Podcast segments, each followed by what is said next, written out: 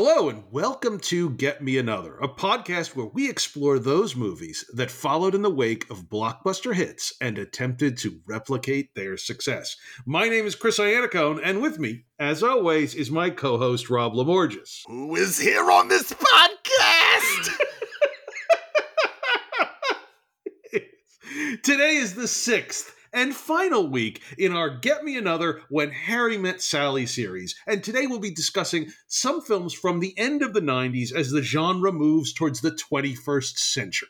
But don't worry, the beginning of our next series, Get Me Another Indiana Jones, is just a few short weeks away. And we are very excited because we'll be exploring a whole array of adventure films and television series from the 1980s that drew inspiration from Steven Spielberg's classic Raiders of the Lost Ark.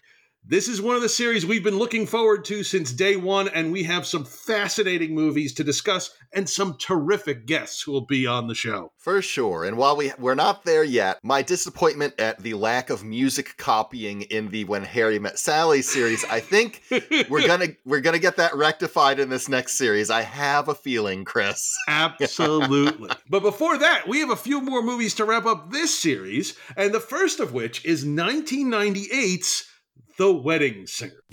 Before the internet, before cell phones, before rollerblades, there was a time. Everybody on the dance floor. Very nice, Grandma Molly. When Robbie Hart was the most popular wedding singer around. You spin me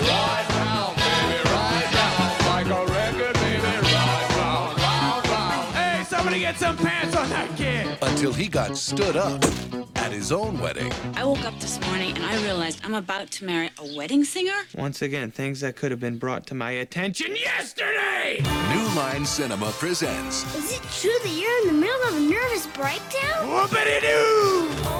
Adam Sandler Hey, Psycho, get out of my Van Halen t shirt before you jinx the band and they break up. and Drew Barrymore You're the wedding singer. How you doing? I'm Robbie. I'm Julia. in a story about finding love where you least expect it. Uh oh, what? You like her? No, I don't. This is my fiance, Glenn. I don't even know your last name. It's Gulia. Julia's last name is gonna be Gulia. Julia Gulia. That's funny. Why is that funny? I, I don't know. I just. Now, the girl of his dreams is about to marry Mr. Wrong. That's grade A, top choice meat. Good morning.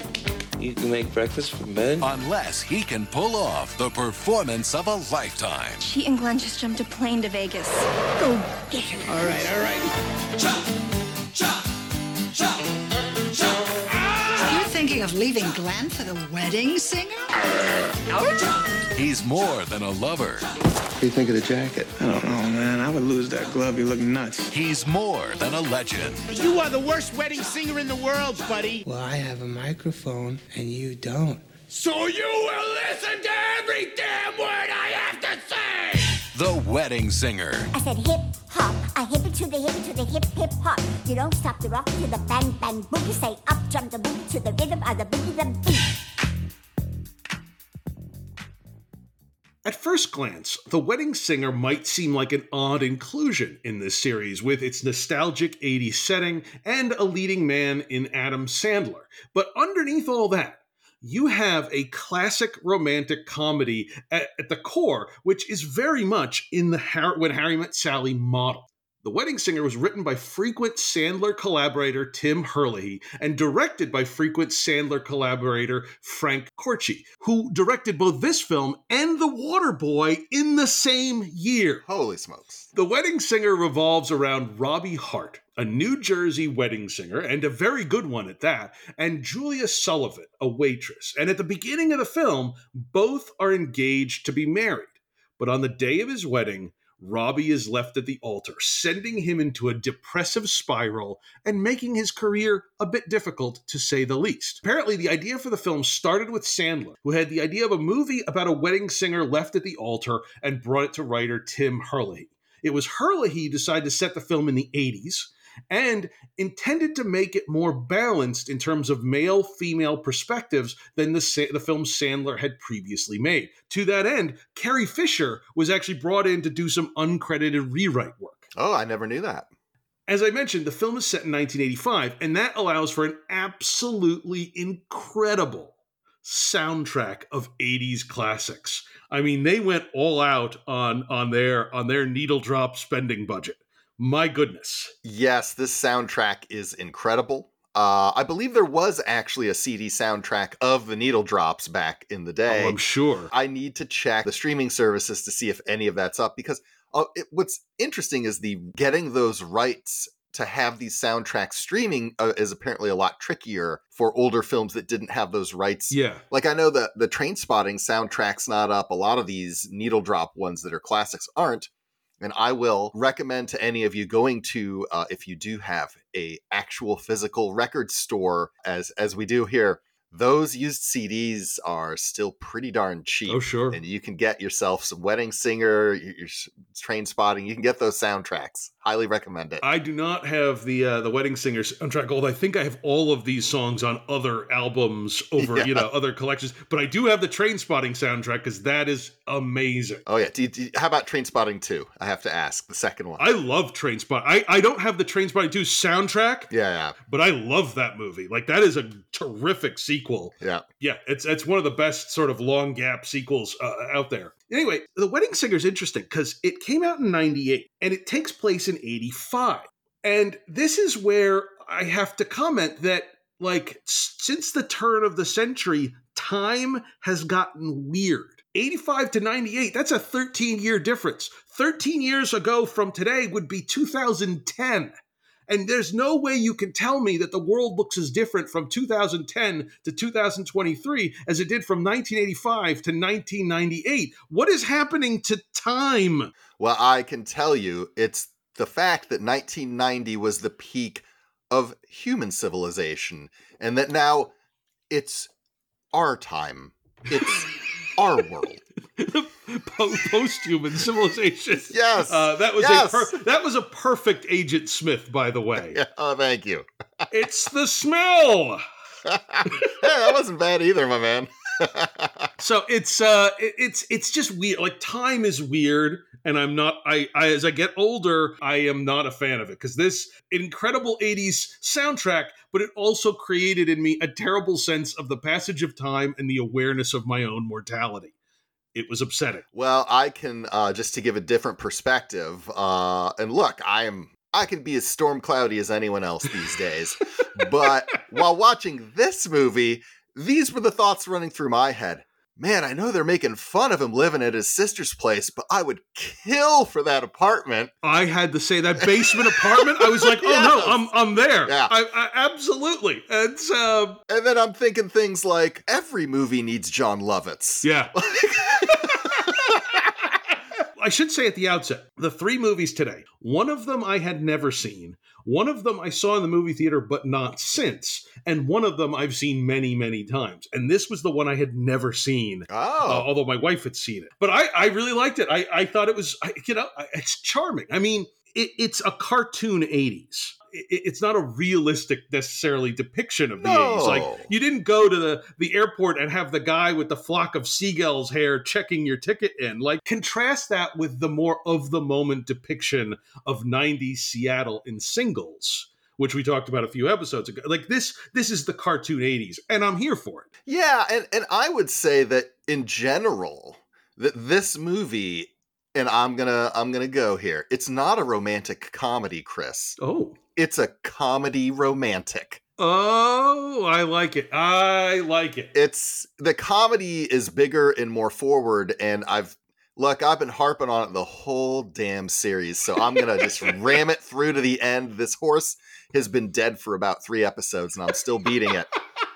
This is the at the time. This is the new guard of comedy starting Yeah. to take over, and every time I was talking about oh the masturbation jokes and forget Paris or Yeah. this or that or the while you were sleeping meta commentary about the the oh I didn't remember it being this orange. this is where all of that comedy is landing. Other people were were feeling it and and you know maybe they were of a different era themselves. Yeah. This is it landing full force within the context of this kind of romantic comedy. There are obviously Absolutely. other movies that become more outlandish, but this is not a movie that wants to depict the real world. Yet I do think it gets to real emotions. Yes, I, I agree one hundred percent. And and to that end, l- let me be this this movie is set in Ridgefield, New Jersey. Um, and I, I know I, I know New Jersey. If you listen to the I show, got- you figured out that I am from New Jersey. Um, this is California for New Jersey, if there ever was. Like I look the first shot of like establishing shot of somebody's house. I'm like, there are no houses like that in New Jersey. It's never that bright. Like, come on. Yeah, I was getting uh, text updates about this as Chris was starting to watch the movie. but but but what you say i think is really true because the emotional core of this movie is very authentic it's it's surrounded by a sort of outer shell of outlandish comedy and and and a cartoon nostalgia but in a sense, Robbie following being left at the altar isn't all that different from Harry after his marriage falls apart in When Harry Met Sally. Like they're both going through the same emotional journey. Absolutely. And it's that template of having, you know, we started this whole thing with when Harry met Sally and even Pretty Woman, you know, it which appears to be kind of an, a more external high high concept conflict, but it's not. It is still internal. Right. As we've been going through, things have been getting more and more high concept. And it almost this is like landing this is the landing spot, even though the other two movies are not they're still kind of in the older mold Mm-hmm. that we'll be discussing. This one seems to be the one where it's taken the external high concept to the extreme. It's now not just a wedding singer who got left at the altar is your high concept. The whole like minute to minute in any scene is high concept in that this whole world is heightened Yeah.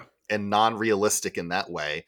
They're going for big laughs, but they've kept that kind of sweet emotional core. Like you don't get the 40-year-old virgin without this movie. Right. I don't think. Like Right. that i- i- and it's funny because I hadn't seen this in so long. I didn't really think of The Wedding Singer as necessarily a springboard Rosetta Stone for what will be coming in the aughts, but it really does feel that way. Yeah, and it, talking a little bit about Robbie as a character, I, I wrote down the note. Robbie is basically the personification of the save the cat concept. Like, you know, early in the film in particular, we just see him doing stuff that isn't necessarily key to the plot, just to establish he's a good guy. Like, he helps the kid at the, the first wedding who drank too much. He's like, oh, I can't let his parents see him like this. He gives singing lessons to Rosie in exchange for meatballs on the other end of the spectrum, Julia, the, the character played by Drew Barrymore, uh, is is engaged to a complete and total d bag. There's no subtle shades of character here. He's just a big a hole. Yeah. Glenn's character, he is a a cardboard foil, right? Yeah. Just one dimensional, and that's and, and designed that way. Even his choice of 80s totem that he is copying, and I, we'll get we'll get into people copying the celebrity of their choice later in this, but What's interesting, and Robbie from the get go is three dimensional. The movie is more from his perspective in the beginning. Yes. It balances out as you As it on goes on. Yes. and you in the beginning in the first 10 minutes you might think that oh i don't know much about julia and that it you know it's it's she's just there to you know for robbie's growth but actually after that first initial 10 or minutes or so you do get more of her internal life and what she wants and you get like her family history or lack thereof Yeah. what her hopes and dreams are and you also i think you start to get a lot of her character that also comes out in her actions just like Yeah. with robbie um it doesn't at first but it, it gets there and so you really get that balance It definitely does. Uh, before being left at the altar, Robbie had had gotten to know Julia kind of casually uh, because they they were working at the same wedding venue, and Robbie promised to play Julia's wedding when they were both engaged. Like, oh, I'll play your wedding, and he finds himself after the being left at the altar unable to play weddings, uh, and so instead he kind of helps Julia with her wedding planning, and that's kind of the second act of this movie. And it's during that time that the friendship grows. And it's what's interesting about this movie is for such a broad comedy, it really takes its time with building Robbie and Julia's relationship. There's no thunderstruck moment like with Charles and Andie MacDowell in in Four Weddings and a Funeral. It's they they get to know each other and get to like each other subtly over time, which frankly the words subtle and Adam Sandler generally don't go together, but they do here. Absolutely. And it's um to to further it a little bit, the whole reason they're spending that time together is because Glenn has finally acquiesced Yes. to Julia wanting to get married, and yet he wants nothing to do with the wedding. I'm busy, baby. I'm just busy. yeah. I'm work. I'm a bond dealer. He's the, gaslighting her. don't don't call them junk bonds. yeah. You know. And he just says that, oh, you you're so much better at that stuff, and I don't want to mess it up. But you know, he doesn't want to do it. No. So she winds up getting Robbie to help. So, you know, right off the bat, you know, it's like, oh, one guy wants nothing to do with your wedding, and the other guy, even though it's not his, is going to help you out. right. So, I mean, just this the the setup right there is is nice, and then yeah, they get all these little moments together where you get to see Yeah. how and why they're compatible and it I, I can't really explain it it's in some ways you could say it's very akin to um in sleepless in seattle the picking out of the uh china Yeah. or whatever with uh bill pullman and Yes. meg ryan but it, but whereas there it's presented as shallow here it really is presented as these are the day-to-day interactions you will have with anyone that you partner up with Yes. And they're just so nice and lovely. I, I really can't say anything else. Yeah, no, and uh, and I will say that, that this movie has uh, this is something we've seen a couple times. Uh, the in going all the way back to when Harry met Sally with the uh, with the the New Year's Eve kind of inadvertent kiss, where two characters and and you know who who aren't necessarily romantic involved kind of kiss because of external circumstances and often realize that there's attraction there. Yeah. Uh, when Harry Met Sally has it, and and there, we've seen it over time. This one has one of the best,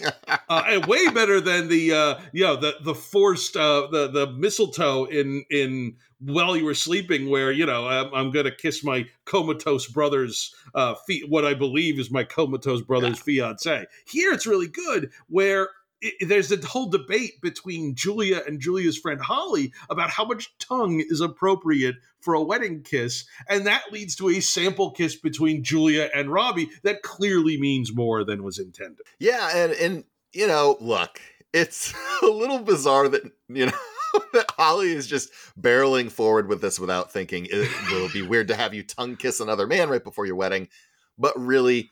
Who can turn down someone dressed like Madonna who's I know. insistent? It's just I you, know. you Yeah, just have the- to roll through it. Yeah. We talked a little bit about how some how how some of these characters style themselves after celebrities, and you know, like Robbie and Julia are kind of their own, but like Glenn styles himself after uh, Miami Vice and, and Don Johnson in Miami Vice. Holly clearly, you know, even it gets name checked where she's like, "Oh yeah, you look like Madonna." That's the idea. Like it's it, it's very funny, and and Yeah. you know, Robbie's friend is Michael Jackson. yeah, one Robbie's of friend is Robbie's Michael Jackson, including the glove. He's got the glove. Take Yeah. that glove off, man. You look like I a know. Robbie's bandmate styled like Boy George. Oh my god, yeah, it, Yeah. fantastic.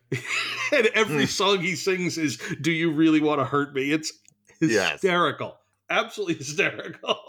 yeah, and and then all of this activity kind of culminates on this double date where Julia and Glenn go out with Robbie and Holly because Holly is really attracted to Robbie, and the whole it's it's so beautifully awkward. There is just this tension in the air through the whole thing. And Rob, because Robbie at this point is starting to figure out that he's attracted to Julia. Julia probably is, is figuring out that the reverse is also true, but sh- neither of them are ready to admit it. And when Julia gets sick and she and Holly leave to go to the bathroom, Glenn just full on admits to Robbie that he cheats on her all the time and has no plans to stop doing so. It's just like, yeah, it's like, man, I work in the city and I work long hours. I'm like, you are the worst, man. Yeah, and shout out to to Jen Howell, who was on a couple episodes ago talking about the fake date trope.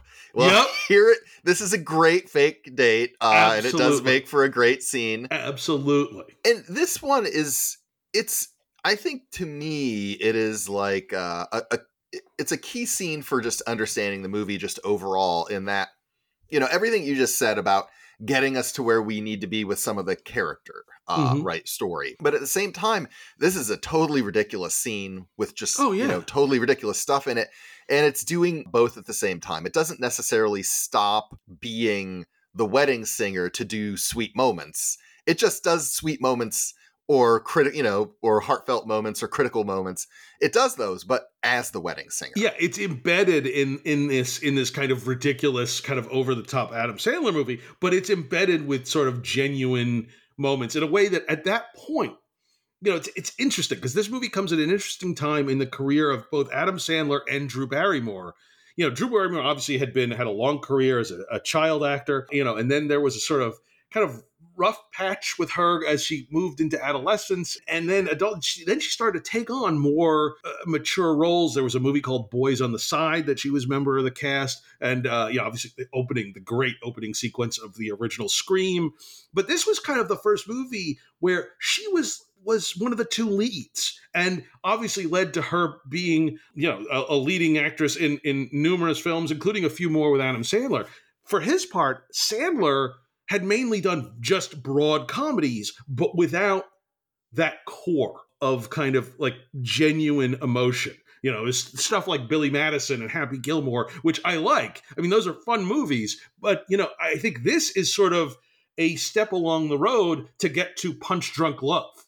And you know, like you don't get I don't think you get Punch Drunk Love without the wedding singer. Yeah, I mean it's it's all steps along the way, as you said, and uh, you've brought this up a million times, and I think it is definitely true in this movie, which is the chemistry of the leads are everything in these movies. Yes, in ro- romantic comedies, unsurprisingly, and they have uh, just to you know for a moment, uh, Adam Sandler and Drew Barrymore, I, they have great chemistry in here. It's interesting to me in that a lot of the other movies, that great chemistry does seem to at least exude a bit more of the the sex of it all, right? Yeah. Here, it's not that that wouldn't uh, you don't necessarily think about it at all. This feels like and it's it's funny to say in in an Adam Sandler movie of all. This feels like the most pure and and like storybook kind of love where it's like these two people are falling in love with each other. You know, the you know, sex, marriage, babies can come later. It's not even about that. It's that they're actually falling in love with the personality of the other person. Which again ties it back to when Harry met Sally, which is a whole story about two people who don't even acknowledge the romantic aspects until they've established now a very long friendship and realize that they're just incredibly compatible in in all the other ways. And uh, yeah, it's it's it's an interesting it's an interesting dynamic that connects those movies. Um, you wouldn't think of it on the surface, but it's there. Several events happen that, that require Robbie and Julia to kind of deal with their emerging feelings for each other. One, Robbie goes to Julia's house he, after deciding he wants to declare his love for her, and he sees her in the window trying on her wedding dress. Uh, and he sees her, he assumes she's imagining herself getting married to Glenn, but in fact, she's pretending to that, that she's marrying Robbie. Because she also realizes that Julia Gulia, there's Yes. Julia Gulia is amazing. I mean, and and while it is a hilarious and stupid joke, but it also is great because it is again there's no subtext in in this one uh but it is total text of like oh they're not right for each other Yeah. julia gulia who could who could do it So he takes off and gets drunk and eventually gets into a fist fight with Glenn. And that night, Robbie's former fiance returns and tries to get him back. And she stays at Robbie's place when he passes out drunk after the fight with Glenn. And while nothing happens, she answers the door the, in his Van Halen t shirt the next morning when Julia comes over. And she, Julia, just of course assumes that they're back together. So she tells Glenn she wants to fly to Vegas and get married immediately, which is what Glenn wanted to do in the first place. After all, Rob, everyone knows Las Vegas is the romance capital of the world. yeah and you know do you, you want to just get down there and have some fun gambling or just go straight straight to the oh straight to the wedding. But also uh little note you know we sometimes we like to help you out uh audience. And uh i think what today's movies have taught me is that you should never answer the door pantsless if you are in uh, you know in the early stages of romance because it's going to mess everything up Just trust me. no, me. it's Yeah. just uh, things are going to get misconstrued. You know, when you've been married for for you know thirteen years, then then, then you could. It's fine. It's not fine. Yeah, Don't I mean, they ask- just they know the pants are in the wash at that Yeah. point. Yes. Oh, so Robbie, he spurns his fiance's reconciliation. He wants nothing to do with it. And after, you know, after the Rosie's 50th anniversary party, you know, where he sees a couple who have like lived like a life together and grow old together, he realizes that that's who he wants he wants to do with Julia and he goes after her. Then I and I love this. The next flight Oh, to Vegas. This this is my favorite grand gesture in this It's whole amazing. series. it's amazing because he goes he goes to, to to get to fly to Vegas, and the next flight, the only seat available is a first class seat. So he he he goes and takes it. And you know he has this conversation where he he talks to the other first class passengers, including Billy Idol playing himself, and he gains their sympathy. And then the realization that he's actually on the same plane as Julia and Glenn, that they're in coach and he's in first class, and they basically take over the plane and and use the loudspeaker because when you're a first class passenger, you can do whatever you want. They use the loudspeaker. He serenades her over the loudspeaker with a song that he wrote, and it's amazing. and the whole first class crew is coming back to stop Glenn from intervening in this. Billy Idol comes Billy up Idol's with a drink best. cart to get to get Glenn away. It's Um, amazing. I and just you know, look, I also lived through the '80s. To see Billy Idol in, in Oh, as full. Billy Idol Absolutely. helping out at the end of a romantic comedy, it just there is there anything better, Chris? I don't know. I, I love it. They find out. I love they find out how like how they learn that Glenn and Julia are on the plane is that one of the the, the flight attendants comes back and say, "Oh, a passenger in, in in coach just asked me if I wanted to join the Mile High Club," and you know, like you, you know, instantly it's Glenn. And there's the uh they have the line of dialogue that he had told to Robbie Yes. earlier about the the butt being what grade A prime. Gray prime meat, yeah. He- he- It's the same phrase. But I love that, that one of the other first class passengers says, "What's the Mile High Club?" And Billy Idol just smiles. it's so yes. yes. yeah no this it's a really good movie it's and again it's it's you know i'm trying to think it like it's like a tootsie roll pop of a movie where you have this this shell of you know kind of this ridiculous adam sandler, sandler comedy but at the core of it is something really sweet and genuine and it's it's it's real interesting it's uh you know, I, again, it was one of those ones I was like, well, I guess we need to cover this. Where do we fit it in? But I think it, it, it works great here because it's heading towards you know, again, this is where romantic comedies don't end at the end of the 90s, but they do start to change. Yeah, uh, absolutely, and it's uh, it's interesting to me to see, and I think you know to to a degree in all three of these movies, unlike say the Batman series, where it felt like you know even though in a couple years you were going to get Sam Raimi's Spider Man, Sure. Spider Man just felt like it was the start of something new. Yeah. Here, you can really just see the styles crossfading. It there it, there winds up being, I think, less of a distinct. Oh, the the old way just fell off a cliff because it had been done too much, and now we need to invent something completely new. It feels like more of a evolving, uh, Yeah. just a constant evolving.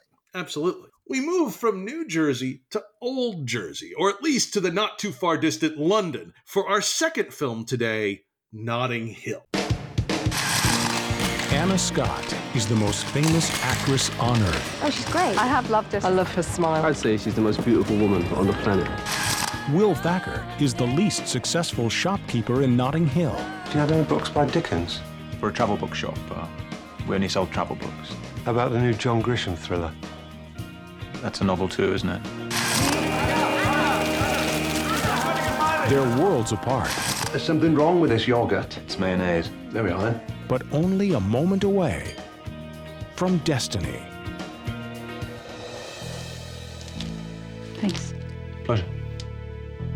I don't think you'll believe who was just in here. Was it someone famous? Hi. Hi.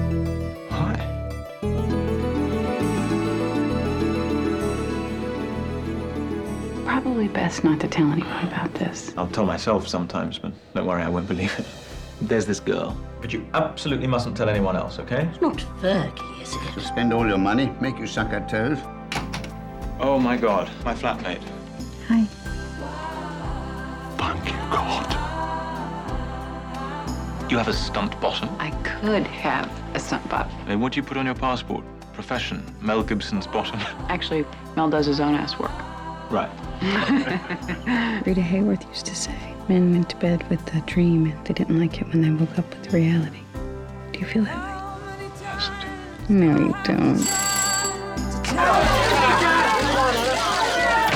Tomorrow, there'll be pictures of you in every newspaper from here to Timbuktu. Let's stay calm. No, you can stay calm. Anytime I've tried anything normal, it's just been a disaster. From the creators of Four Weddings and a Funeral comes an unlikely romance Anna's a goddess. You know what happens to mortals who get involved with the gods. between two very different people. The fame thing isn't really real. You know. I live in Notting Hill. You live in Beverly Hills. Everyone in the world knows who you are. I'm also just a girl standing in front of a boy, asking him to love her. in a place called Notting Hill. Notting Hill was written by Richard Curtis, who we discussed earlier in this series with his breakthrough film Four Weddings and a Funeral. It was directed by Roger Michell, who had a long directing career in the UK, including the acclaimed 1995 adaptation of Jane Austen's Persuasion, which I remember Jen Howell mentioned a couple episodes as still the best adaptation of that novel. Yeah. The film reunites Curtis with Four Weddings and a Funeral star Hugh Grant, who here plays London bookshop owner William Thacker. And cast opposite him is Julia Roberts in her third film in this series as Hollywood star Anna Scott. When the film opens, William is recovering from a divorce and living with a disheveled Welsh artist named Spike, who has the unfortunate habit of walking around with very few clothes. And one day, into his shop walks Anna Scott, one of the world's biggest film stars, played by one of the world's biggest film stars. And he sells her a book, she goes on her way, but a short time later, he runs into again and accidentally dumps a full glass of orange juice on her. Literally runs into her. Yes. Literally, literally runs into her. And with, you know, because he's a chivalrous guy, he invites her to his nearby flat to clean up. And there they they make some nice awkward small talk. He tells her the encounter was surreal but nice. and reads her reads her the entire contents of his refrigerator. He does. He Uh, does. It's, yes. it's a. I think it's a, it's a delightful and sweet scene. I really liked it. a, Uh, a meet cute if there ever were. Yes. Absolutely. This was the movie that I saw in the movie theater, but really hadn't seen since, and I liked it a lot. Um, a couple things right off the bat. First, when we were talking about When Harry Met Sally, we discussed the idea of the idealization of city life. That Rob Reiner's film actually made New York City look like a place you want to live after decades of grittier, more dystopian portrayals. Well, we see that again here with London, specifically Williams' neighborhood of Notting Hill, which is cosmopolitan and fantastic. Like, who would not want to live in this little corner of the world? It reminds me of the area of London that um, that that Ted Lasso takes place in. I'm like, my wife and I watched Ted Lasso, and we're like, I want to live around the corner from that pub in Ted Lasso. It looks so great. I'll be I'll be a AC Richmond supporter for sure. Yeah, and it's funny because this is a you know a world of of London that I would have imagined doesn't exist just because it doesn't No. uh, in real life. But also, you know, and this will contrast with the movie that we're getting uh, to end it all. Yes. Here, everything still is small and charming, and you know, capital hasn't taken over and started gentrifying and like big box storing. And I know they don't have big box stores in the same way, but you know, chains and things Yeah. money hasn't ruined the real estate's old world charm yet. And so, Right. because they want that contrast from the world that Anna Scott's coming from, which is often, uh, unsurprisingly, portrayed as very glam, but perhaps very shallow and fake. Sure. It's not as real as, you know, the Notting Hill neighborhood. Um, yes. you know, if this was a U.S. film, you know, it, you would probably instead of you would replace the class component that is here with a racial component in a U.S. film. in a US film, it would it wouldn't be set in in the city. It would be Anna Scott would be filming in like a small town somewhere, and and the film would be there for a period of time, and he would be a small town uh, bookseller who Yes. falls in love with the big Holly. It would be kind of Doc Hollywood meets State and Main. Oh, yeah, yeah. But you know, here it's it's it's this quarter of London that is just uh, is just delightful. And Hugh Grant, he's very good in this movie. He gives a performance not unlike the one he gave in Four Weddings and a Funeral. But hey, if it ain't broke, don't fix it.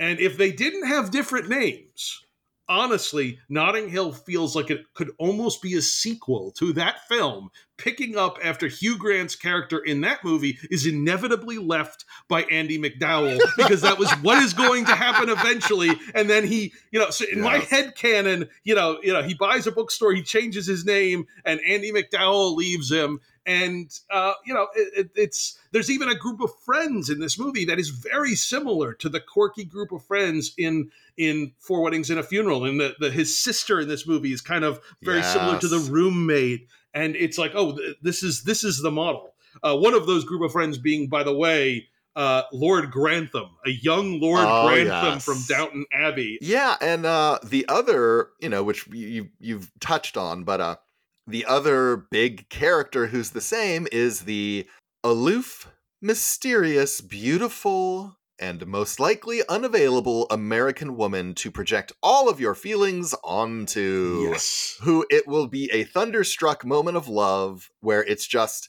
you are told that it's love at first sight and you are just then asked to believe it. And look, and, and you do. It's Yeah. fine. But it, this is the, the the opposite uh, way to go with these things. But I- there's a, there's a component here of celebrity that also that sort of Yeah. builds into that that didn't that you didn't have in Four Weddings and a Funeral. She was it was just a pretty American girl. Here it's like uh, you know if, if Julia Roberts walked into you know a, a a- store I was working when I would sort of be like, oh my god, as well. It's your classic. It's your classic reverse Pretty Woman, where she's got the upper end, uh, the upper hand in the balance of power. Yeah. Exactly. Exactly. It really is. It is a reverse Pretty Woman. I didn't think of that. That's that is uh that is fantastic. I gotta say, I really think that Julia Roberts gives an extraordinary performance in this movie. Like last week, we discussed a film where she gave a very vibrant comic performance with a great deal of physical comedy. Here, you get something very different. Uh, and at times, she's like very quiet, almost sphinx like. You don't know what's going on in her head. And it's a really interesting portrayal of someone who's led a very public life and has to be very guarded about what she says and how much she reveals to people on a moment by moment basis. And I think.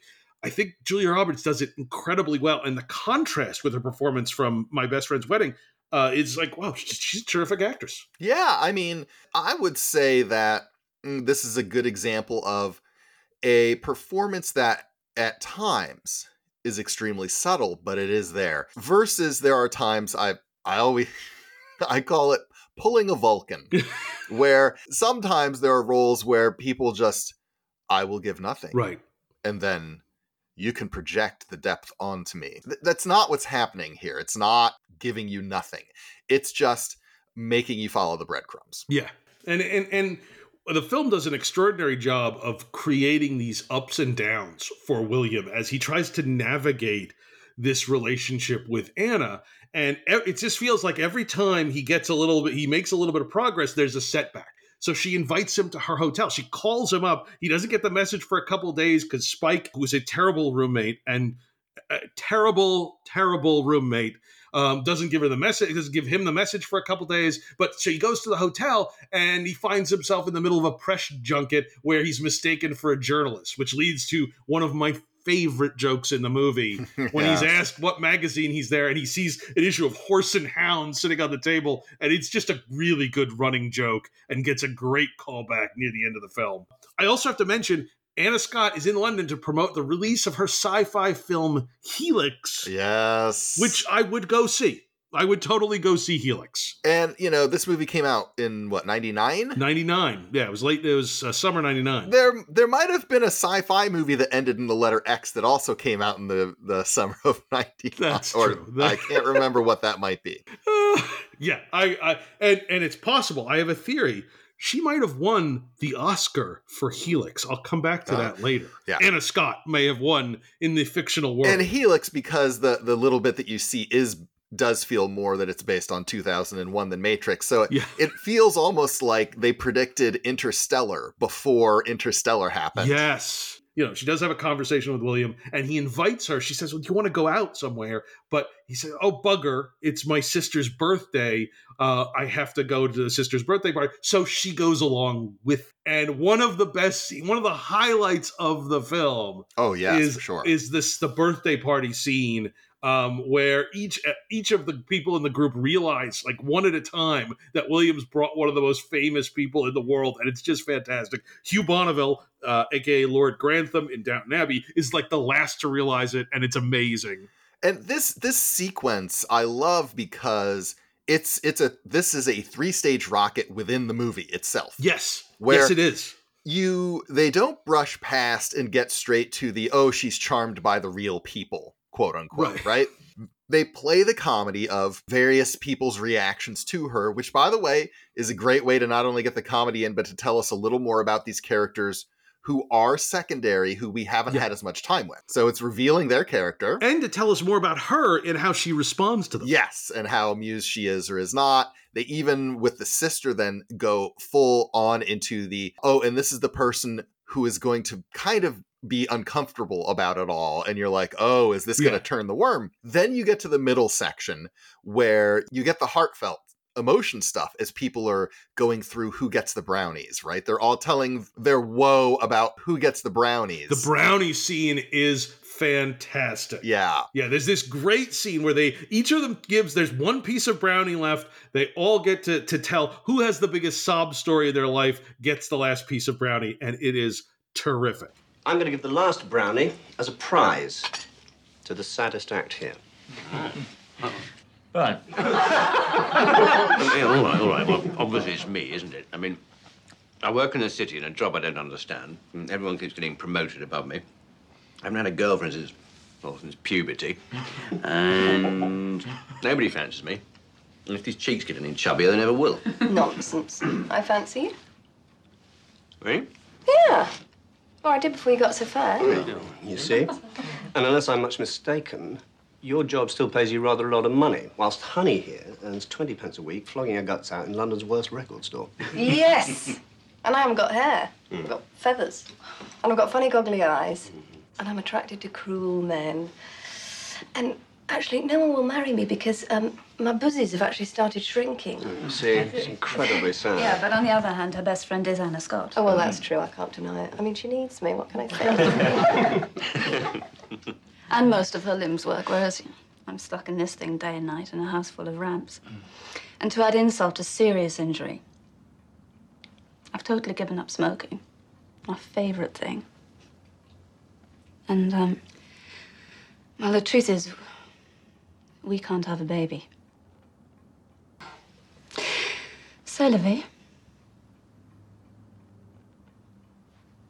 So, um, we're lucky in lots of ways. But surely that's worth a brownie. Well, I don't know. Look at William. Very unsuccessful professionally. That's true. Divorced. Used to be handsome, now kind of squidgy around the edges. and absolutely certain never to hear from Anna again once she's heard that his nickname at school was Floppy. You, you did. I can't believe it. Thanks very much. Thank you. All right. Well, at least I get the last brownie, right? I think so. I think you get it. Well, wait, what about me? I'm sorry. You think you deserve the brandy? Well, a shot at it at least, huh? All right, well, you'll have to prove it. I mean, this is a very, very good brownie, and I, uh, I'm going to fight for it. I've been on a diet every day since I was 19, which basically means I've been hungry for a decade. Um, I've had a series of not nice boyfriends, one of whom hit me. Uh, and every time I get my heart broken, the newspapers splash it about as though it's entertainment. and it's taken two rather painful um, operations to get me looking like this. Really? Really? And one day, not long from now, my looks will go. They will discover I can't act. And I will become some sad middle aged woman who looks a bit like someone who was famous for a while. No, nice try, gorgeous, but you don't fool anyone. Pathetic effort to hog the ground. And then after that, which is wonderful in a way to, you know, Yeah. it- it's yet another stage. Then when she leaves, you get that third and final stage, much shorter, where you get the aftermath with him and his friends about what what did all of this just mean? Where you Yeah. you start to get how it really what it really meant to him. Again, this is a point where I do want to bring it up because we brought it up with four weddings. Sure.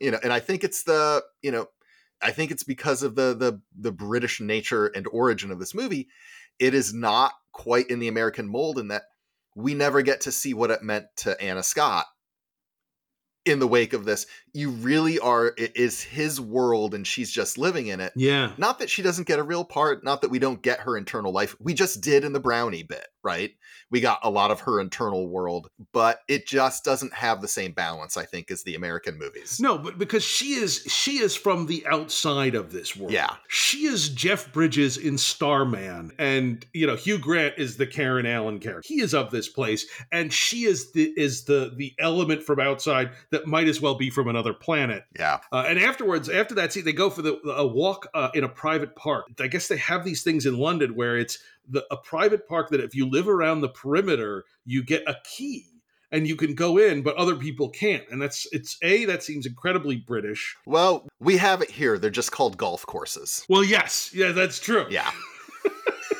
yeah. Anna's like, well, I'm just going in. She climbs over the fence with ease because she's, you know, had, you know, stunt training and is in good shape because, you know, of, of the things she has. He struggles to get over the fence, which is hysterical.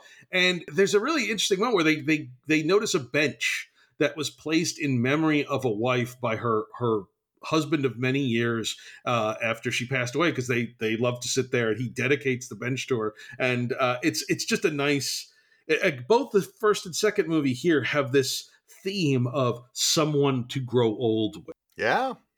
you know, and then after this scene, of course, again uh, in that that the context of he he makes progress in his relationship, and then he gets knocked back a bit. He goes to the hotel room where, much to both of their surprising and mine and mine, her movie star boyfriend is there, who William didn't even know existed, and it is a great cameo from Alec Baldwin, who plays the part with just the right amount of smug arrogance without being a com- like he's not a heel. No, he's not a heel. It's or not a complete heel. Well, yeah.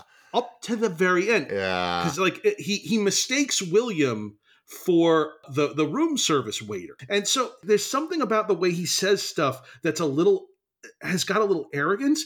There's nothing that he asks William to do. Like he, again, he genuinely thinks this guy's from room service, and the things he asks the guy to do are nothing ridiculous. Can you?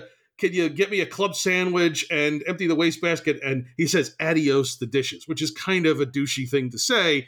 But at the same time, if if this guy was the, the room service guy, asking him to remove a tray of, of, of dirty dishes is not an unreasonable request. Yeah, he tips well, but there is the the I know what you're getting to. It's not like, oh, he's treating the guy like a. It's not like, you know, he's you know throwing a tray at him or like there's even one point where like Anna says I don't think that's his job. He's like, oh, I'm sorry, I didn't realize. You know, and then he's like, no, and William's like, no, that's fine. But then at the very end, after he says to he says, you know, you know, when she's ordering something for for food, he's like, yeah, she says, oh, she says she doesn't want anything. He's like, well, that's good. I don't want people to say who's that actor with the fat girlfriend, and that's where he becomes a complete dickbag Yeah. in the context of her. And and it also ties into the very tip of what she said in the brownie scene. Yes. When she was talking about she hasn't been able to she's been on a diet for whatever. For ten years, or whatever, Yeah. she's had you know, and and and some very not very nice boyfriends. Yes. And you're like, oh, Yeah. I see this. yeah. Uh, and William leaves after that. He does not see Anna again. Instead, his friends set him up on a series of blind dates, which start out terrible but get progressively better. Yeah. And and ironically enough, the, the last girl who is very nice and very pretty, she played one of Jack Donaghy's girlfriends on 30 Rock, which is hysterical. No way. Yeah, yeah. Wow. And Huh. you know, the, the the thing is, she's not Anna Scott. Never meet your your your silver screen idols, I'll tell you that. yes, I've I don't think I've fallen in love with any, uh, thankfully. yes. but Anna returns some months later as after a London tabloid publishes nude photos of her taken earlier in her career, and with nowhere else to turn, she seeks out William and he gives her sanctuary in his house, and sort of their relationship rekindles at this point. Ah, yes, but it has to go wrong somehow. And it will because of Spike, the dumb roommate. Spike, the dumb roommate. And, and this is where, uh, just to bring this up again, while there there are internal emotions, especially with William, that most of the big conflict in this movie does seem to be external. Yes. And this what we're getting into is uh, you know, perhaps the the best example of it in the film, although her having the secret boyfriend earlier was another example of it. Well, what happens is that Spike, you know, goes down to the pub. He, you know, at this point, Spike knows that Anna Scott is there, but you know, and he goes down the pub and he lets it slip that Anna Scott is there, and all of a sudden, the paparazzi, the London tabloids, show up in full force at his door, at William's door. They see William like goes out to, to pick up the paper. He's he's again not wearing pants because that's a Big problem. Yeah. yeah, it's a problem, and they get pictures of him, and My favorite part about this, though, yeah, my favorite part is that he's inside and there's just like ding dong or buzz, whatever the right, and you're just like, oh, someone's at the door. Quiet. You can't hear a dang thing.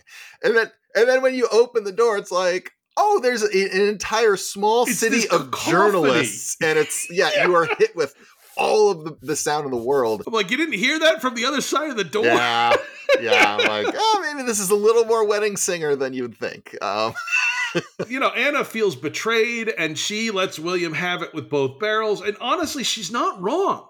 Because all of her, first of all, she's she's right. It was Spike who, you know, Spike did it inadvertently as opposed to I'm going to sell this to the tabloids. But she's not wrong. And from her point of view, given her experiences, her anger is justified. Now, William's response is also justified. Yeah. And it makes it interesting in that they're sort of both in the right. They are, although while William might be right about the circumstances of this will blow over eventually, you know, on one level, he is telling her, you shouldn't feel the way that you feel. Right. And that is not, it's perhaps the one thing in this whole movie that you go, oh, he's he's not so great in this moment. No, I agree. I mean, you know, and considering that she's just had, you know, like nude photos of her published in a tabloid, and he's kind of like, don't worry about it. And uh, and it's like, it- no, man. And I know that Spike didn't intentionally give away Anna's location, but honestly, if I was William, I would probably have thrown him out Yeah. of a window. You wouldn't have made it where you needed to make it at the end of the movie because you I know. In my version of this, Spike is dead after this. point. Yeah. I threw him out a window, and oh yeah, sorry, terrible accident. and and the whole movie ends in heartbreak because sometimes the whole world could hinge on Bilbo's oh my god mercy pity whatever yeah the, the- yes yes. All of that is yes the, the whole lord of the rings you know is hinges on bilbo's mercy. All of this hinges on on uh spike being a complete and utter idiot. But sometimes you need the idiot to say the thing that all your polite you know smart friends won't say. Yeah. So it's it's we're getting ahead of ourselves. so Anna leaves and you get this fantastic montage of the passage of time. Like I I love that scene where the seasons pass by. oh it's uh, i'm i'm gonna go that because the main part of it isn't a montage You're right. i wanted to call this out because it is so technically beautiful it is a single tracking shot you know on dolly whatever where he's walking through notting the streets of notting hill except they have set those streets up to be the different seasons Uh, so they are like fading into each other where yeah, and you you watch the seasons change yeah, around him. He gets his jacket on because it's raining, and then he keeps walking, and then you know now it's getting to blustery with with snow on the ground, and you're just walking through. And I don't know, it's maybe a thirty second shot, maybe less, but it is. I don't know. It's it's really good. It is a really Yeah. good piece of filmmaking. Yeah, it's really people talk about how oh when you're directing you shouldn't have a shot that stands out because it'll take people out of the movie and it's blah blah blah when it's this cool i i'm like Yeah. and it's a passage I of time moment like there's nothing Exactly. to take me out of here you're moving me along. Right. It's just a way to illustrate the passage Yeah. of time. and it does return. This, that's not the end of the movie, but time has elapsed. And the following spring, William learns that Anna is back in London making a new film, an adaptation of a Henry James novel, which William had suggested she should do, and also has recently won an Oscar, I presume, for Helix. because the, the submarine movie that she's getting ready to shoot was getting ready to shoot like late summer, early fall. There's no way you were going to have that out before the end of the year for Oscar consideration. So, unless there's some other Anna Scott movie that came out in late of that year, it's got to be Helix. But upon learning that Anna's in London, he makes an unannounced visit to the set. And while Anna waves him through, he later overhears her dismissing him to another actor over the headphones and he leaves. But she comes to the shop and she explains that the actor was a gossip. She didn't want to acknowledge anything that he said uh, and apologizes for leaving. And she gives him, it, it, in the scene where they, they were at his house, he has a print of a Chagall painting. She gives him the real Chagall painting that she she had in her house in London, just, in, in New York, just to illustrate the difference of the worlds that they live in. And also, uh, you know, she is giving it as a, um, you know, uh, I'm sorry gift and uh, expression. Yeah. Because this is also this is the I'm a girl scene, right? Yep, I'm just a girl standing in front of a boy asking him to love her. And it really is just such a, a great moment where everything stops and it's just these two people in a room. There's no there's no ruckus around them and it doesn't work here, Yeah. right? He has been so wounded and so shell shocked that he He says no. He says no because uh, essentially he says when it inevitably doesn't work out, it'll be too painful, so I just want to end it now. Which I mean, it's a stupid thing to say because honestly, that could be true of any relationship. Anytime you you put yourself out there, you take a risk. Well, Chris, you you would have wanted him to say it at the end of Four Weddings. Well, yeah. I mean, yeah, all right, yeah. But that was, but, but that was because the, the Kristin Scott Thomas had already put herself out there, and he should have said yes. He just said, "Here, you don't have a competing. You know, there's not really a competing option where it's like it's not. You know, his uh, his other friend who's you know she's she's already married. It's not. It's not. Uh, William, thankfully, with the help of Spike, who in my version would have been dead at this point, you know, all of his friends say, you know, did you, did I do the right thing? He's like, did I do the right thing? And all of his friends say, oh yes, of course you did, because they're all polite and English, except for Spike. The Welshman, he's like, no, you're a bloody idiot. And you know what? He is a bloody idiot, which leads to the grand gesture drive through London, um, you know, a frantic drive through London to get to the the hotel where the press conference is being held, and he's able to get in, and and and he asks, you know, she's she's asked by one of the reporters when is she leaving London. She says immediately after this this press conference, and uh, you know, William's able if if if there was somebody who you wanted to stay for, would you consider staying? And she says, "Well, I I, I would stay indefinitely." And you know, then of course he, there's the horse and hound callback, which is my favorite. I love the horse and hound stuff. And in the final scene, we see that William and Anna have integrated their lives. Uh, he attends a movie premiere with her, and in the final shot, we see them relaxing together on the bench in the private park. Presumably, she must have bought one of those houses around the perimeter. I like to think that they just keep breaking in and smashing the class system in England. That's that's my dream. Uh, what I didn't notice when I saw this movie in the movie theater back in '99 is that in the final shot, Anna is pregnant. She's she's got a little little baby bump. Oh, I I can't see, Chris. Uh, apparently, I only listen to movies. I didn't either.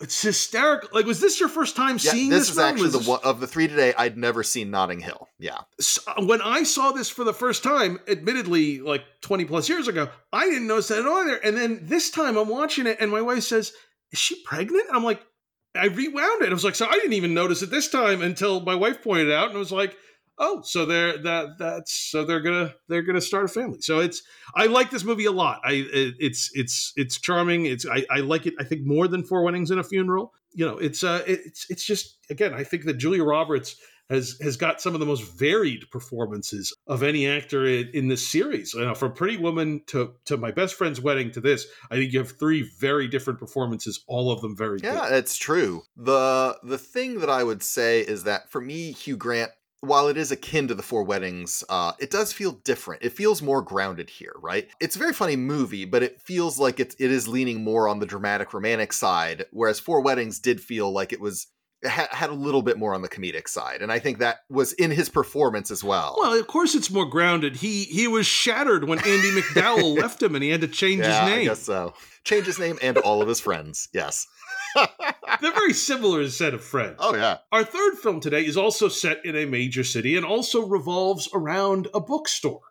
This is You've Got Mail. I turn on my computer.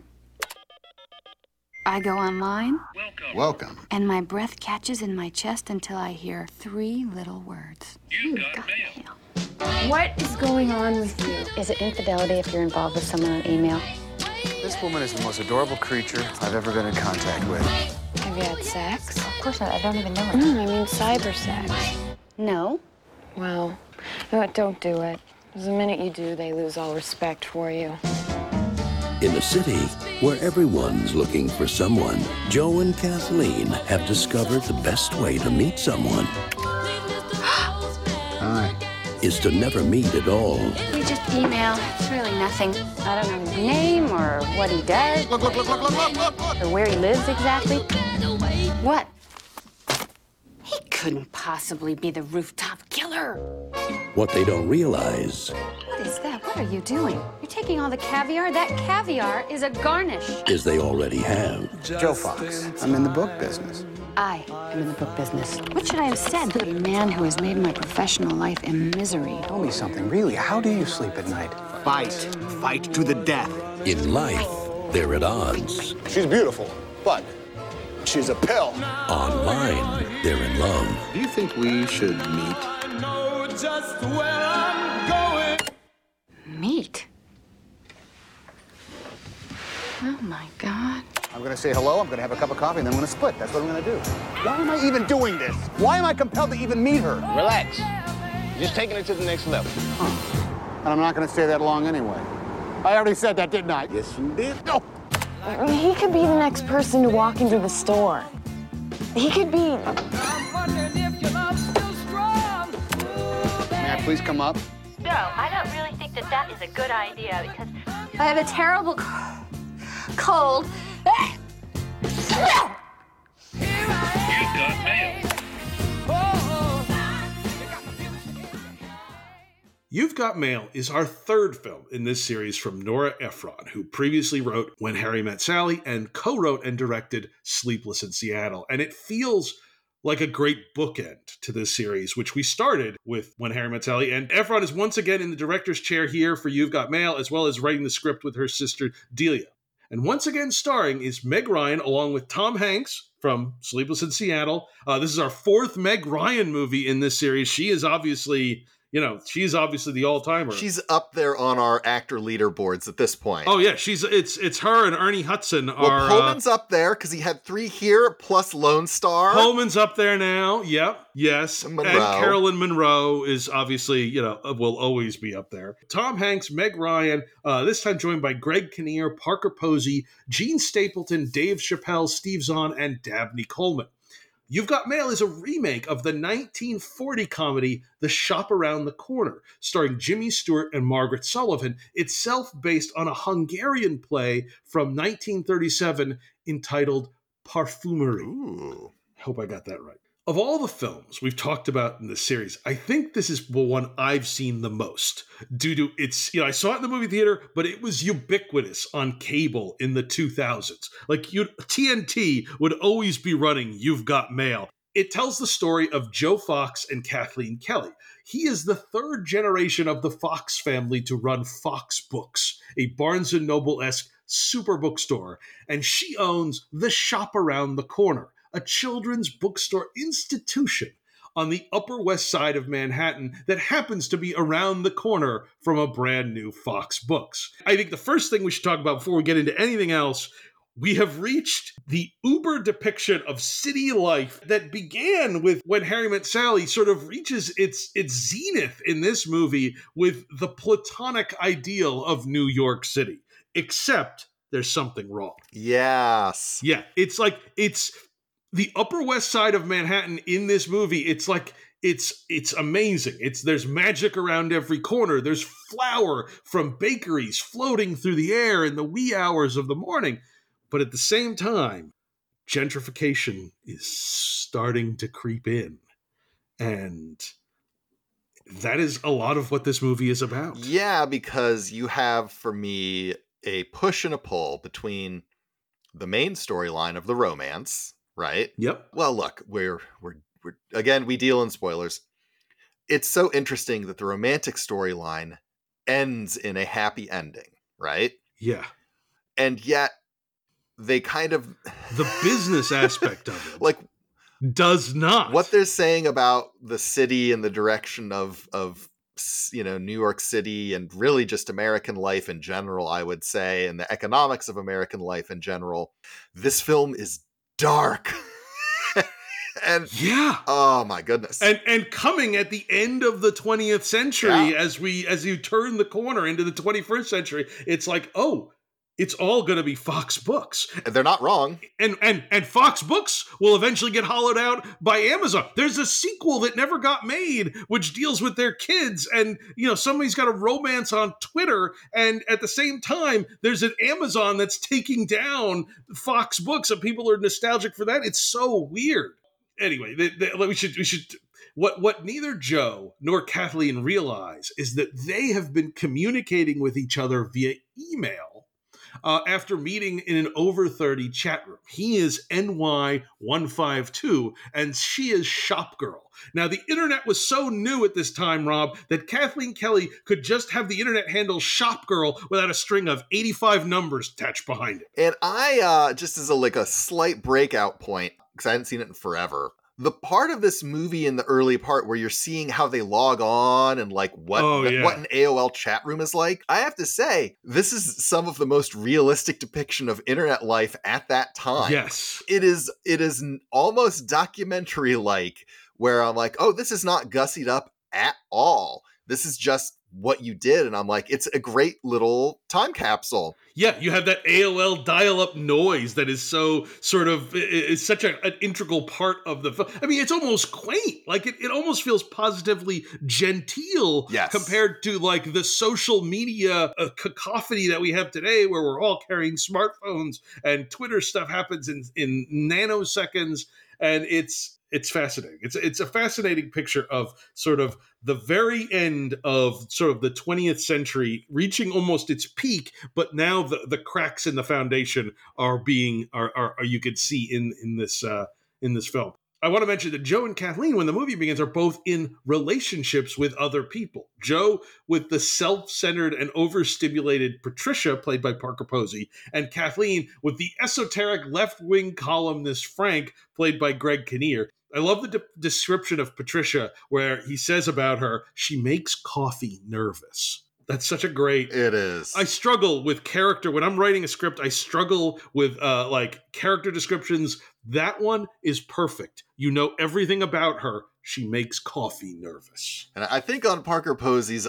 I think it's her IMDb page, there's a quote from some press that she did where she said that uh, she was always playing the girl who was annoying, who made you realize you wanted to be with the other Ah. girl. And I think that that is uh, 100% at least referencing this role, if nothing else. Oh, I think it is. But what's interesting, she's not. I I, I still like her.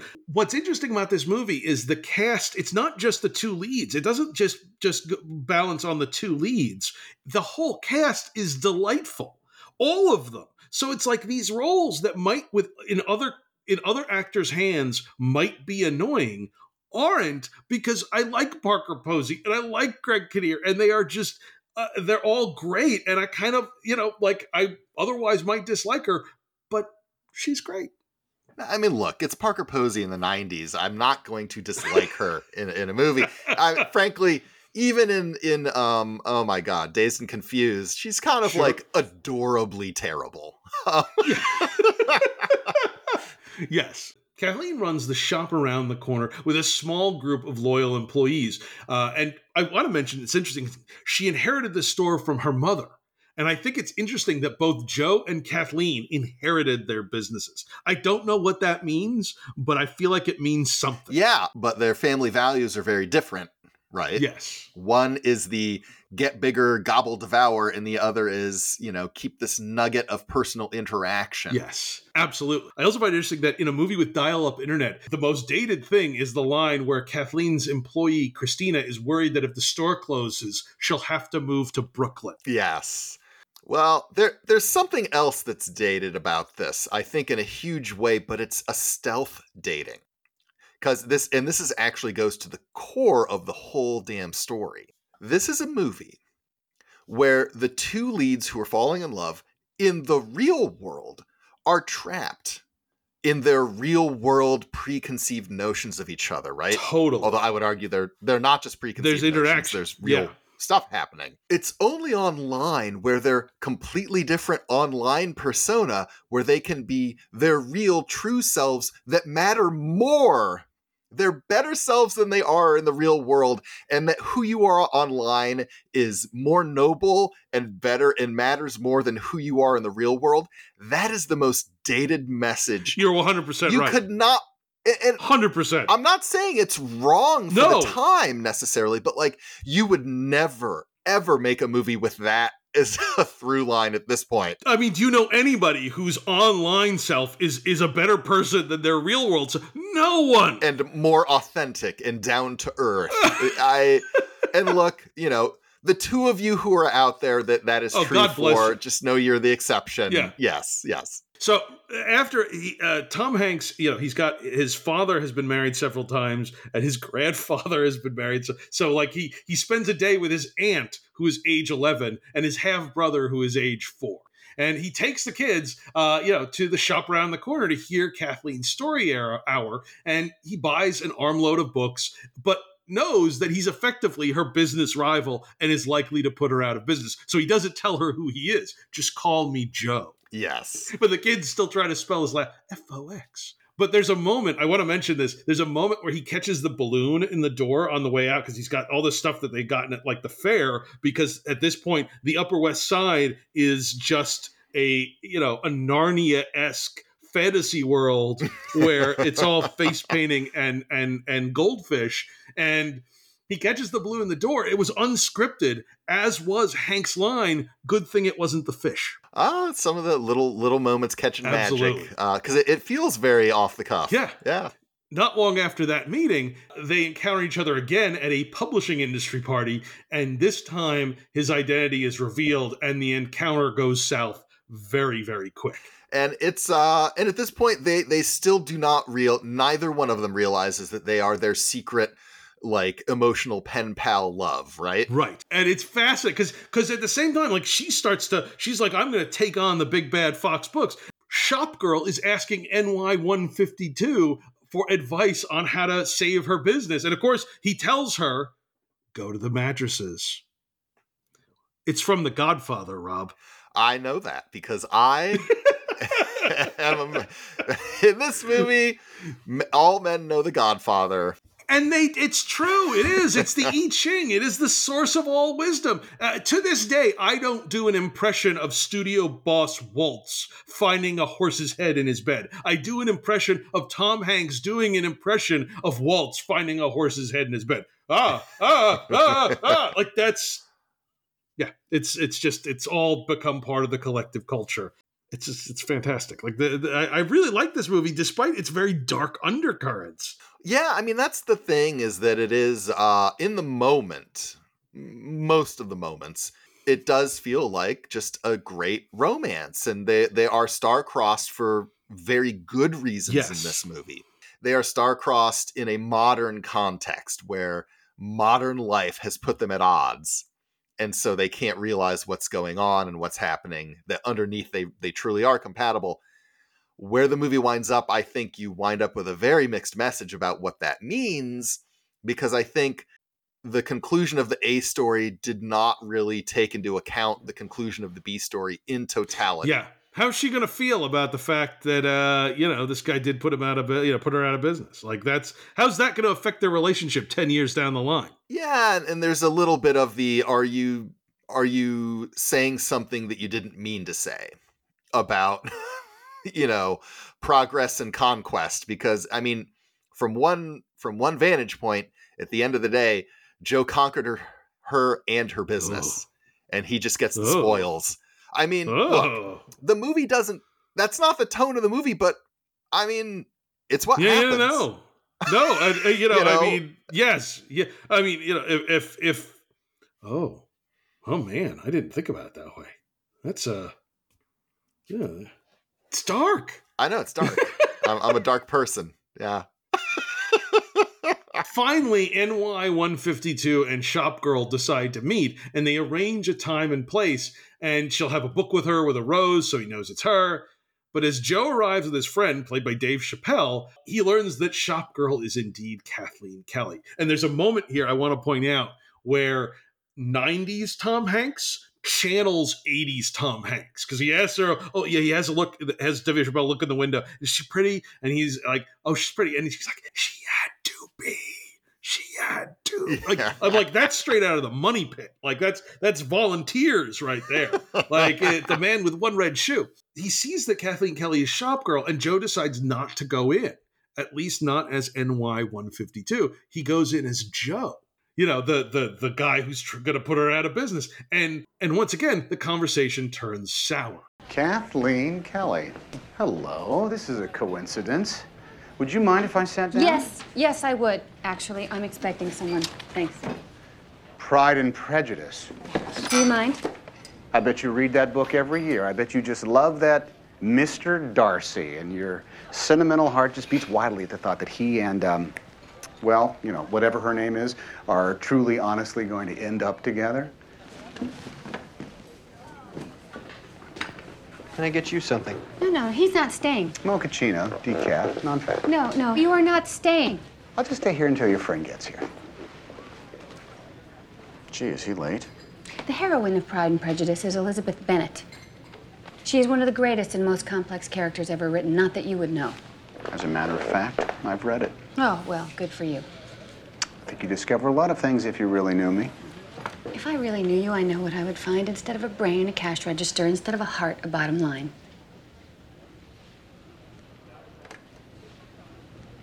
What? I just had a breakthrough.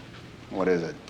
I have you to thank for it for the first time in my life when confronted with a horrible, insensitive person. I knew exactly what I wanted to say, and I said it. Well, I think you have a gift for it. That was a perfect blend of poetry and meanness. Meanness. Let me tell you something about meanness. Don't misunderstand me. I'm just trying to pay you a compliment. Now, I want to take a quick detour for a moment and talk about the film that You've Got Mail is a remake of, The Shop Around the Corner from 1940. Now, I went and did a little unscheduled extra credit homework and I watched The Shop Around the Corner because it was in the, on the DVD that was included in the Blu-ray that I had. And I got to say, first of all, Shop Around the Corner is terrific. I'd never seen it before. Jimmy Stewart, Margaret Sullavan, uh, as well as uh, the Wizard from The Wizard of Oz is the guy who owns. Oh no way! Yeah, yeah. And I was like, well, I guess he was under contract at MGM. It was an MGM film, and the film is set in a leather goods store where two coworkers who don't care for each other uh, are, unbeknownst to them, exchanging letters, and it's terrific. And it actually increased my appreciation of You've Got Mail. It illustrates how great of a remake You've Got Mail is. Like, I reject the notion that all remakes are bad or derivative. Uh, they're often done for the wrong reasons of name, you know, brand recognition or name recognition, rather than an interesting and new spin on an existing piece of material, which is what this is. Because this, I, I think this is like it, it. It was like, wow, I really liked You've Got Mail before. I liked it even more seeing what they did with the original material of Shop Around the Corner. And in both versions of the story, again, both versions are quite different. But there's one scene that is almost identical, and that's the scene in the cafe. Mm. There's a scene where Jimmy Stewart goes to the cafe and he sees that it's Margaret Sullavan, and you know, you know, and he goes in but doesn't say who he is, and it changes the the film from that point forward. And they even use some of the same dialogue. He, that great line about the perfect blend of poetry and meanness is in both films. Oh, okay. So it, it, I just wanted to say as, as a little a little aside into the shop around the corner, which I'd never seen before, and I think is terrific as well. I, I have still not seen it because I'm a C student. no extra credit for me. I we just were like, I would never see it. We should watch it. You know, we so we threw it in, and uh, it was not on the assigned reading. Let's. It, it was admittedly, it was my own. It was my own. I know, but shouldn't I do more than what I'm told to? You know, if I really cared.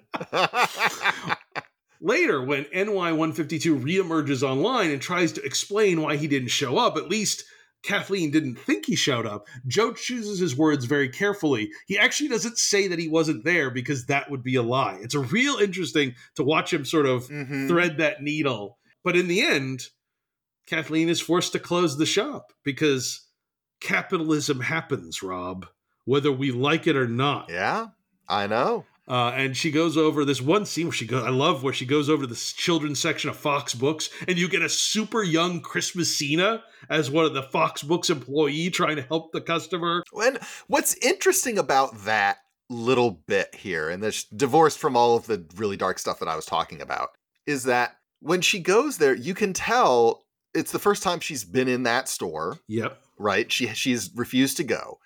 And she's looking around, and you can see on her face, and you know, uh, or at least I'm projecting it, but I think Meg Ryan does does a great job in this particular scene in particular, is that she's like, "Hey, this is a pretty great bookstore." Like, you know, like it's not it's not just the way the people who are running it are soulless and corporate about it, but Joe is less so about like His than his his is- father yeah, and grandfather. grandfather. He this is a man who does love books, and he's created a great bookstore. Now it's a monster that is stomping out and has stomped out her bookstore, but it's not uh, you know, it's not a terrible soulless bookstore. Um, it's di- very different, and you're not going to get the personal uh, touches. Uh, they although they try to recreate them, Yeah.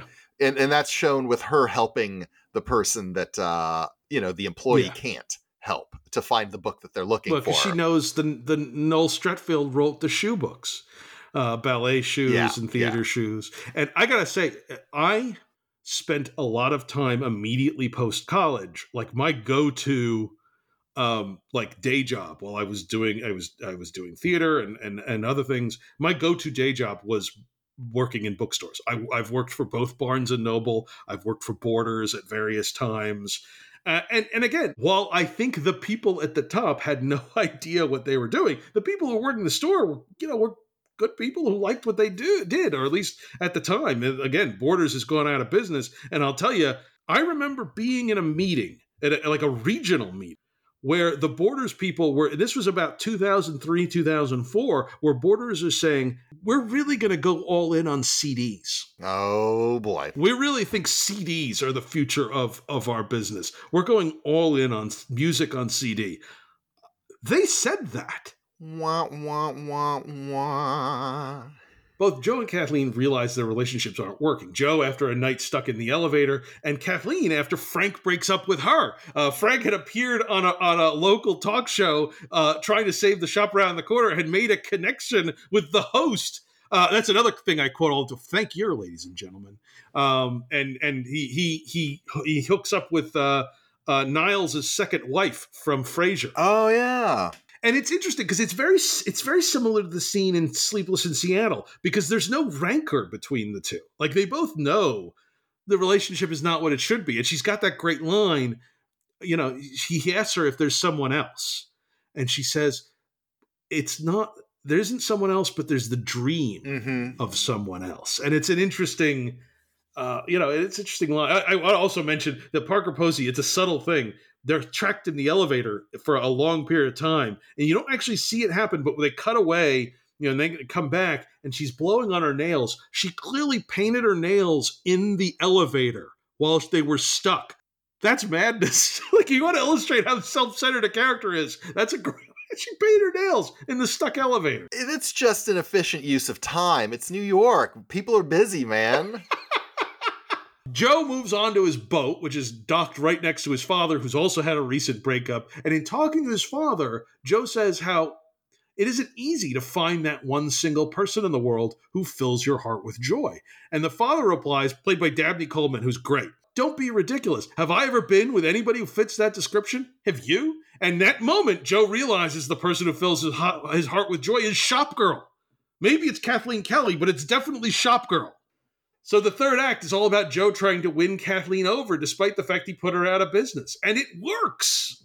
At least it I think it works. You know, it's it's it, Yeah. even though he, he essentially crafts a small scale and somewhat manipulative version of when Harry met Sally in the third act where he becomes her friend. Yeah. And by the end, where Kathleen is going to meet NY 152 one one more time, she's reached the point where she hopes it'll be Joe. Yeah. And I- I mean, again, for all the darkness of this movie, when he comes around the corner in that park with the dog, I, I, it, it got me. Yeah, well, you know, and there is uh I always this is a, a, a little pet project of mine that I always love to identify things in stories where you go, "Oh, this is a writer fetishizing writing." and uh, and it's subtle in this one, but it is uh, you know, what you write is more important than anything else and if you're if you connect with someone else's writing, you have connected with them. Which by the way, is 100% untrue in real life. but um and, and, hey, and we say that know, as writers. Both of us are writers, and Yes. and it is 100% untrue.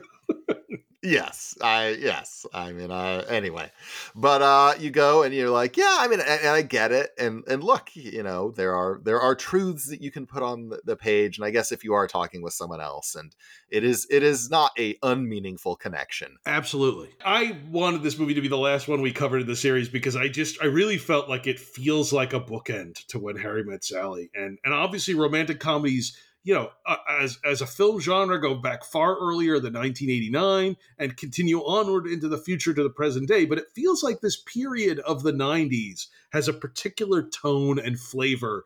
And You've Got Mail seems to mark the end of that era in a way that it also marked the end of an era for a certain kind of American commerce of of, of small stores as uh, as the shop around the corner you know it gives way to the Fox books. And the end of human culture. Apparently. yes, we are now. Yeah. Yes, where it's just the the robots and the AI, uh, and now everyone dresses pretty similarly from decade to decade. Uh, Yeah, it's so weird. Like uh, that, music has stopped evolving. It's just digital pop and digital hip hop music where there uh, look, I'm going to just you're going to cut this, I'm, I'm not going going to to say it cut anyway. this. I'm going to Uh, I'm gonna leave it. I'm leaving it. hip hop in particular, and I'm no scholar on it, but and but in the digital pop music as well. There was a time uh, where hip hop you could go, oh yeah, like it evolved from the '80s sound into like '90s, and you're like, oh yeah, you're going from you know the message to NWA, you're going from Dre and his beats to like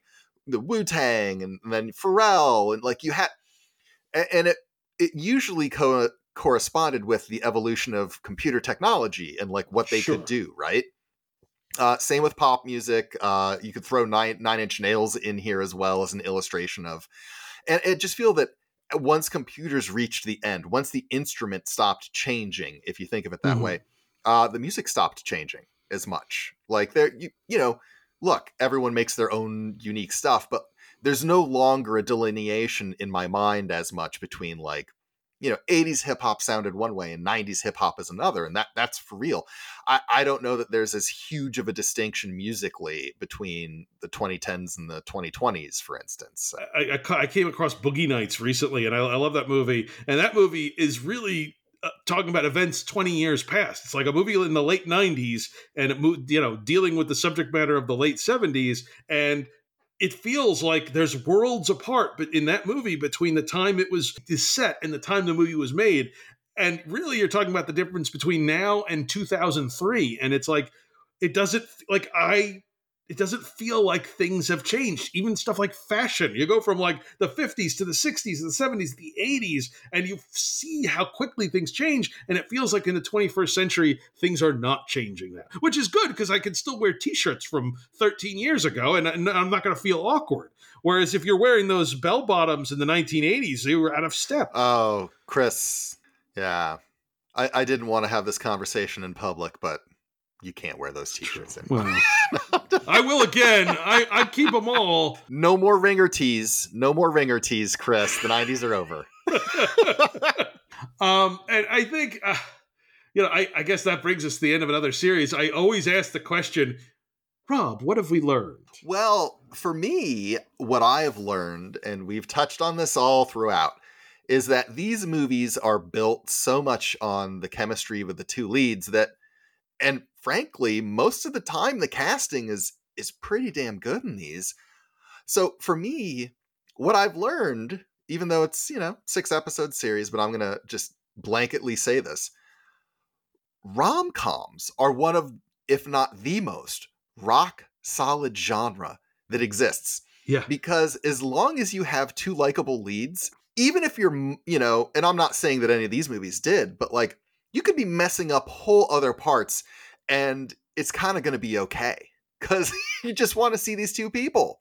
Rob, I had the exact same answer. I had the exact same answer because it was, it, it's like, wow, these really rest on the chemistry. And if you get that right, you can kind of plow through, you know, story problems or structure problems. Yeah. For, for me, in every series, there's been at least one film, and I don't need to rehash which ones, but there's been at least one film that I've been angered that I had to watch for the podcast, and that was that was not the case. This is the first series where I, I never felt that way. It was always just like, oh yeah, okay, I'm, I'm glad I saw that or saw it again, whatever, however you want to do it. I also want to take a second before we go, Rob. Did you realize that this was the 50th episode of Get Me Another? No, because to go with my illiteracy, I also can't count. Um, yes. Hey, 50. That's that's that's a nice round number. Yeah, we've got 50 episodes. I want to take a moment, uh, 50 episodes in, to thank everyone who has listened and continues to listen.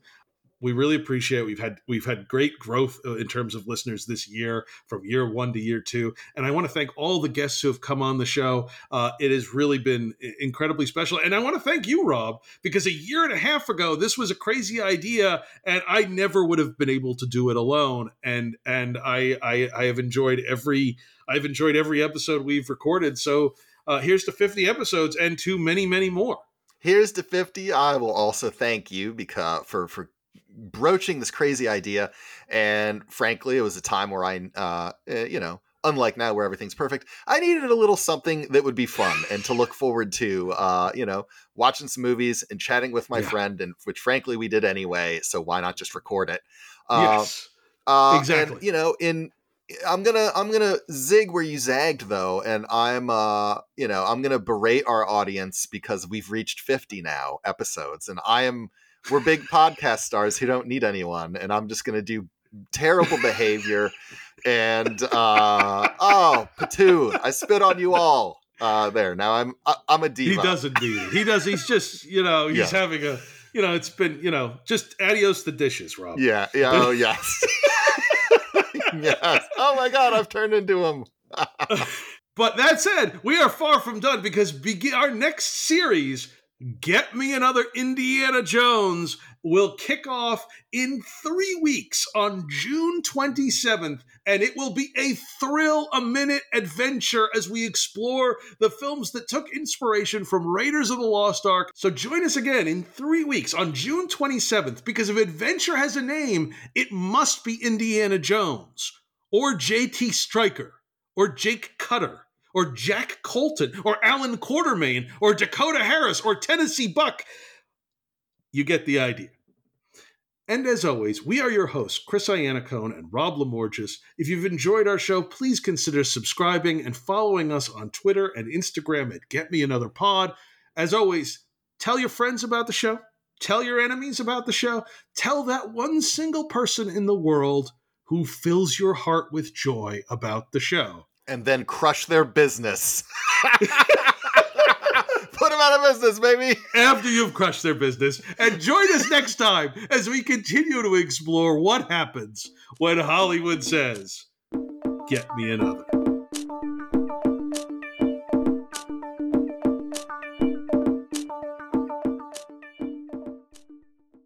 Kristin Scott Thomas is right there. She's right there and she loves you. Ah,